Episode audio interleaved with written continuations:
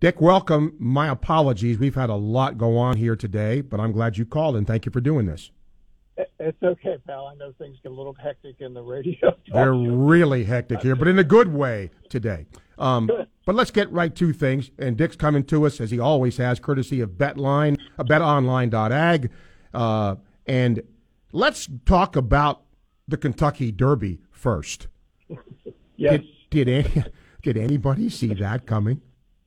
No. Uh, I haven't talked to anybody whose opinion – I respect that had any clue that Rich Strike was going to do what he did, and I would certainly include myself in that. I, I, Steve, there just wasn't anything about the horse's history that suggested he had that kind of a race in him. Um, I went back, of course, afterwards when I got home and looked at all of his races. You what did I miss? I, I don't think I missed anything. It just wasn't there. But yeah, as you know, horse racing every once in a while, unlike other sports, can just have a result completely out of the blue. Uh, if 40 point underdogs don't win in football, well, an 80 to 1 shot just just won it in horse racing, and it does happen because they're animals, but I could not have predicted it. Um, let me ask I hope this is a legit question as far as the sport is concerned. Because you just said you went back and looked at you know the other races and mm-hmm. didn't see the horse having it in him. Was this also a part where the other favored horses did not do as well? Does that make sense? It does make sense, but that's not what happened. Okay. The favorites actually ran well. I mean, I thought Epicenter ran what I thought he would. I thought Zandon ran about what I thought he would. But Rich Strike was the he, he was the anomaly in the race. Now, it did set up for a horse with his running style because remember how fast the pace was. Typically, that'll help a horse coming from way back. But having said that, there was just nothing, again, in watching all the videos that suggested he could run that fast at the end of the race. But, you know, a credit to the jockey who gave a great ride and the trainer who obviously had him incredibly fit and was waiting for a longer race, which is why they entered him. Frankly, uh, Steve, I couldn't even figure out why he was in the race. I was like, why, why are you running this horse? Why are you putting up all this money because it's not it's not inexpensive to enter and start a horse in the Derby. It's thousands of dollars, uh, and this is not a. They bought the horse for thirty thousand, so out of a claiming race. So, you know what? They knew something I didn't, obviously, because they, they had their horse ready, and he ran an unbelievable race two weeks ago. Now, if you are a novice horse racing fan, and you see a horse that wins the Kentucky Derby, oh, there's a chance for yep. the Triple Crown. But of course, this horse is not running in the Preakness, right? Yeah. Right. There, even there is a head fake because right after the race, and I think it, it's just not has nothing to do with the ownership group. When they were asked, "Are you going to run the Preakness?" They said, "Sure." But uh, Steve, I don't think they ever had any expectation that they were going to win the race. So their plan all along, right, was, yeah. was to run in the Derby and then run in the Belmont. They never thought about running in the Preakness. But when you win the Derby, what do you do? You run in the Preakness well, they thought about it for a few days and had a look at their horse. I, I don't know exactly what was going on. Maybe he wasn't eating right. Maybe they didn't like the way he looked on the track. And then they announced a week from today, we could go uh, from today, that they were not going to run in the Preakness because they didn't think the horse was going to be ready for it. He needed more time between races. And also the, the, the way the race is going to be run in Baltimore at Pimlico, is going to be way different than the Derby and they just did what they thought was best for their horse. And I think that's a that's fair. Unfortunately, it's not best for horse racing because you know we talk every year. What do you talk about in the Preakness? The Derby winner. Yeah. this year we're talking about him, but not because he's running in the Preakness. He's not, and that's unfortunate because I think everybody liked the storyline, right? Who is this horse? Where are these where do these people come from? I know NBC was going to love having to do it this week. I think the numbers will be down for the rating. I, I mean, let's just be realistic when it's not the Derby winner. It's still a great race. It's my hometown, but it's different without the Derby winner. Then let me. I don't think I've ever asked you this question in all the years we've been doing this together, my friend.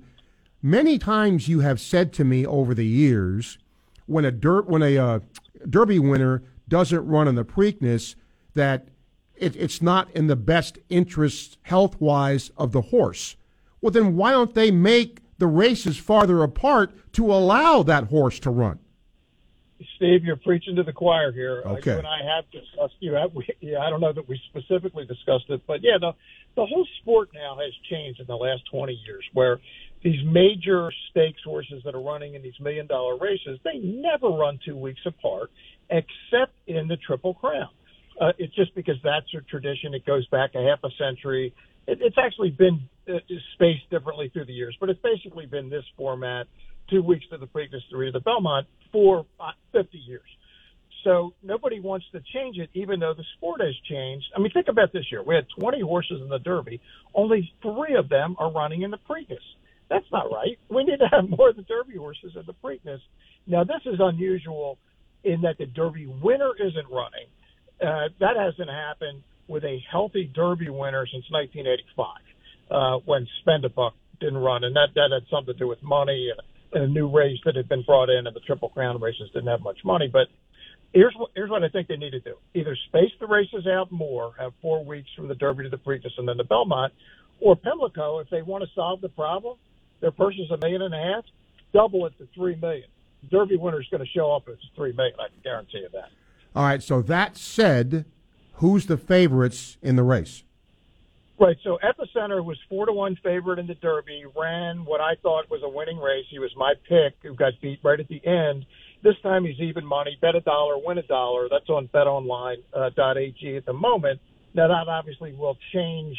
Uh, you can lock it in on Bet Online if you want, but it will change depending on how the people bet on Friday and Saturday when the when the betting opens at Pimlico. I, I think that's about what it's going to be because he just look he's just better than these horses. I think he proved it in the Derby. Uh, he beat Zandon. Zandon was never going to go by him. Uh, and I thought he ran great. He ran just like I thought he was going to run. I just didn't anticipate Rich Strike, and of course I wasn't the only one, or he wouldn't have been eighty to one. Is there a dark horse here you like? Yeah, I do. Uh, I I like the two. Creative Minister. I thought he, he ran uh, not in the Derby, but on Derby Day in an earlier race on the card, the fourth race. I thought he was awesome. Uh, and I've watched all of his races. He's jumping way up in class into a stakes race. But I think this horse has real talent, and the ownership group and the trainer obviously think so too, Steve, because he was not nominated for the Triple Crown. Would have cost him six hundred dollars back in January to nominate him, Wow. and then six thousand in March for a late nomination. They did neither. They're putting up a hundred and fifty thousand to supplement the horse into the race. That tells you they're very confident this horse is going to run well. And I agree. That's my long shot creative minister of the two. Um, if I'm wrong, tell me. Secret Oath has pretty good odds too, right? She does, yes. Now she's the filly running against the Colts. Remember, she won the Kentucky Oaks the day before the Derby, and Wayne Lukas is one of the few trainers in history that will run top fillies against top Colts, and he's doing it again. He's the last trainer to win the Derby with a filly, winning colors in 1988. Uh, I mean, he's 86 years old. I mean, you, you and I have been talking about him as long as we've been doing these shows together, Yeah. right? And, and so he won the Kentucky Oaks 40 years after he won his first Kentucky Oaks. He's now 86, and he's not. He, he will take risks, and I think Secret Secret Oath is okay in it. I think she fits with these horses. If she wins, it will not be a shock. Do I think she's better than Epicenter? I don't. Uh, but it's not like she's some 40 to 1 shot. She's 5 to 1 on Bet Online at the moment. Well, Dick, I appreciate you always, and again, uh, my apologies to you. Um, but we're, you know, we got we got you back. Uh, Dick coming to us courtesy of BetOnline.ag, and we'll see if his prediction for the winner uh, matches up. And of course, we'll get Dick back on for the last leg of the Triple Crown in just a couple of weeks. Always a pleasure, my friend. Thank you. You got it, Steve. Thanks so much. Yes, sir. Dick.